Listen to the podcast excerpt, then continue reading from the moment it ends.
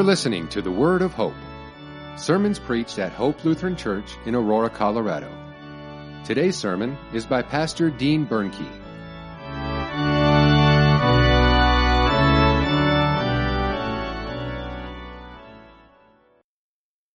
Grace, mercy, and peace from God our Father, Lord and Savior Jesus Christ. Amen. The basis for our sermon tonight, as I mentioned a few minutes ago, is the epistle as I read for you from 1 Thessalonians chapter 3 verses 1 to 13. It was mid-afternoon in central China on May 12, 2008. And suddenly all hell broke loose. An earthquake hit with a magnitude of 8.0 on the Richter scale. Concrete panels, crumpled steel, crushed tile buried tens of thousands of people. People heard that they repeatedly heard their loved ones screaming, and there was more screaming. There's helpless and ongoing screaming for people to come and rescue them or the pain that they were going through. And Paul knows that feeling all too well. You see, the Thessalonians were his dear loved ones. In chapter 2, he describes this relationship as a nursing mother taking care of her own children. And, he said, like a father with his children. He even writes, we are ready to share with you not only the gospel of God, but our own selves, because you had become very dear to us. When Paul first arrived in Thessalonica, he started this brand new congregation and it grew faster than a 10th grade boy. But then the earthquake hit. That quick success in Thessalonica also stirred up jealousy in the local synagogue. The end result, Paul and his companions were run out of town. Luke tells us in Acts 17 that some of the Jews were jealous of Paul, so it says they formed a mob. And it says they set the city in an uproar. They cried out, these men who have turned the world upside down have also come here. Paul had to run for his life under the cover of night.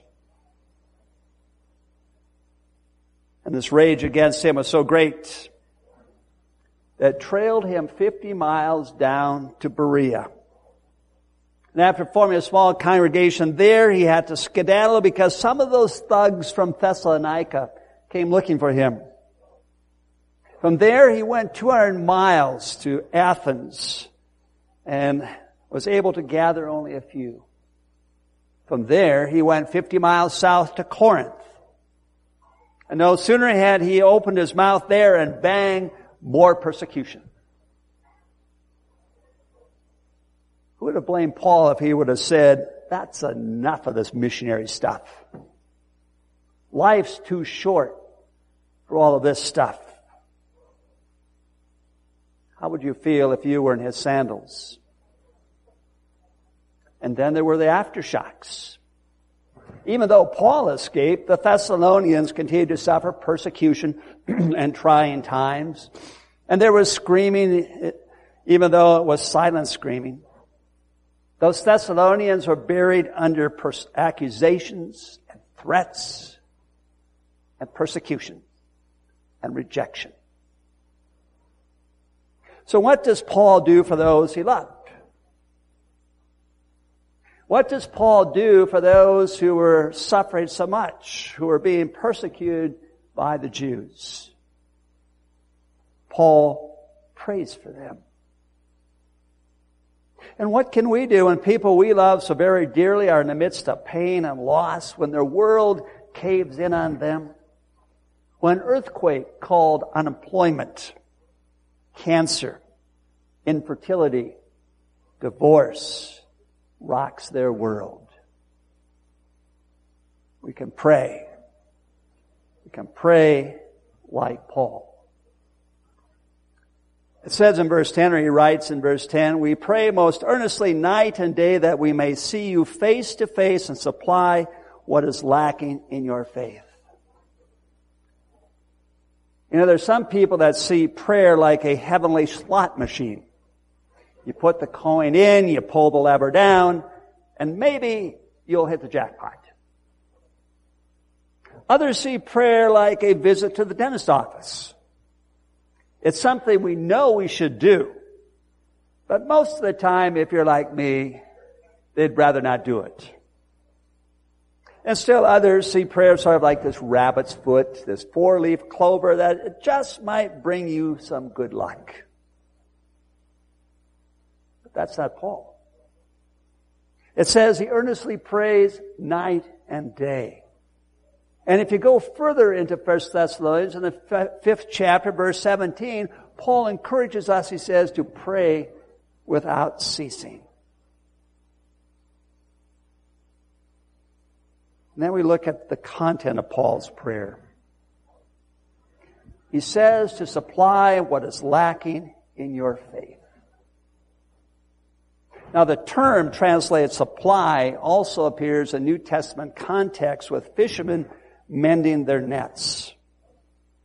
The thing is that Paul knows that these Thessalonians have faith. They've demonstrated that trust they have in God. He commends them in the first two chapters for their faithfulness in receiving the gospel. But he also knows they still have a lot to learn about God's Word. They are still lacking, if you will. Their nets needed mending. And that will always be true of Christians. Each one of us. Our nets need mending. You know, if you've been content to say, Jesus loves me, this I know, and that's all I want to know, then think hard about how Jesus instructed us to make disciples of all nations, he said, didn't he? By what? Baptizing and teaching to obey everything he commanded. Lord, deepen our faith. That prayer is fitting for us because the prayer that God himself wants us to pray. It's a prayer that God stands ready to answer. And by the way, we don't ask God to deepen our faith because it will make us better Bible trivial pursuit players.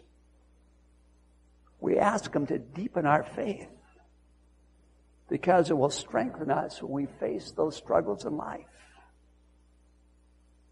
which we all face, have faced, or will face to some degree. And then Paul goes on, may the Lord make you increase and abound in love for one another and for all as we do for you. Question. What do you call it when you put on pounds but don't gain any muscle? Fat, don't we? And if people don't increase in love, all they have is spiritual fat. And if we increase in knowledge without increasing in love, all we have is a fat head. That's why Paul prays that love may increase and abound, or some translations say increase and overflow. A Christian is not just someone who knows the Bible well, but someone who puts that knowledge into action by loving others as Christ loved the world. Paul did not pray that the Thessalonians would love because they were already loving. He prayed that their love would increase. And our prayer is not that God would make us loving, but that He would make our love increase. You see, when our, the world collapses, the temptation is to become self-absorbed. And being self-absorbed never works. So we pray. We pray for people to begin again to live outside themselves. Pray for people to serve, to assist, to help. We pray for their love to increase and the abound. And then Paul goes on. So that he may establish your hearts blameless and holiness before our God and Father at the coming of our Lord Jesus Christ with all his saints. See, those Thessalonians were down out. What do people need when they are going through tough times? They need to see the big picture. They need to see what God has planned. The suffering and death of Jesus means that we will stand holy and blameless when Christ returns with all of his holy ones. Five days after that massive Chinese earthquake, a group of rescue workers found the dead body of a young woman. This young woman was in a kneeling position. Her back was hunched over, supporting crumpled ceiling. Her arms stretched forward, her hands firmly in the muddy earth. As those rescue workers walked away, suddenly the team leader understood. He ran back to the woman's side and he reached under her body. And there in a tender shelter, or tiny shelter, that woman created by using her body as a protective shield was a baby. He was about three months old, alive, unhurt, and yes, even sleeping soundly. And inside the mother's clothing was a cell phone. And on it was this message, my dear child, remember I love you. Jesus took the brunt of your sin mine. He experienced for us the ultimate earthquake from hell. All the weight of our shame and guilt was upon him. But his death, it means we live. His protective shield, if you will, means that we are free. And he still says to each one of us, my dear child, remember, I love you. We pray for others to become secure in this hope. The hope that Christ is coming again to restore everything we've lost.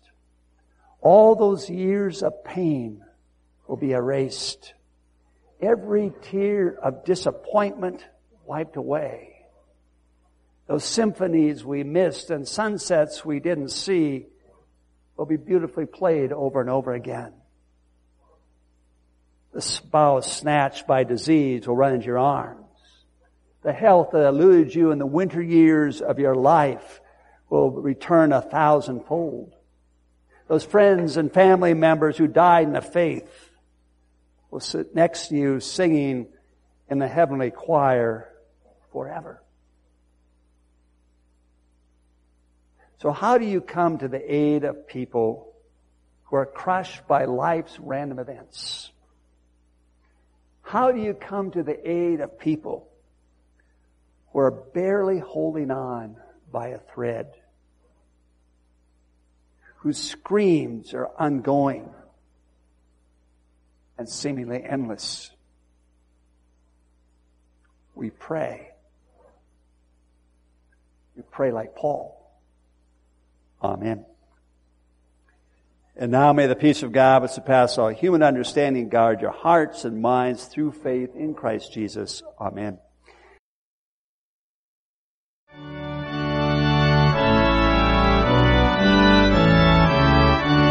Thank you for listening to The Word of Hope. We hope your time with us was filled with joy and peace in hearing the Lord's Word.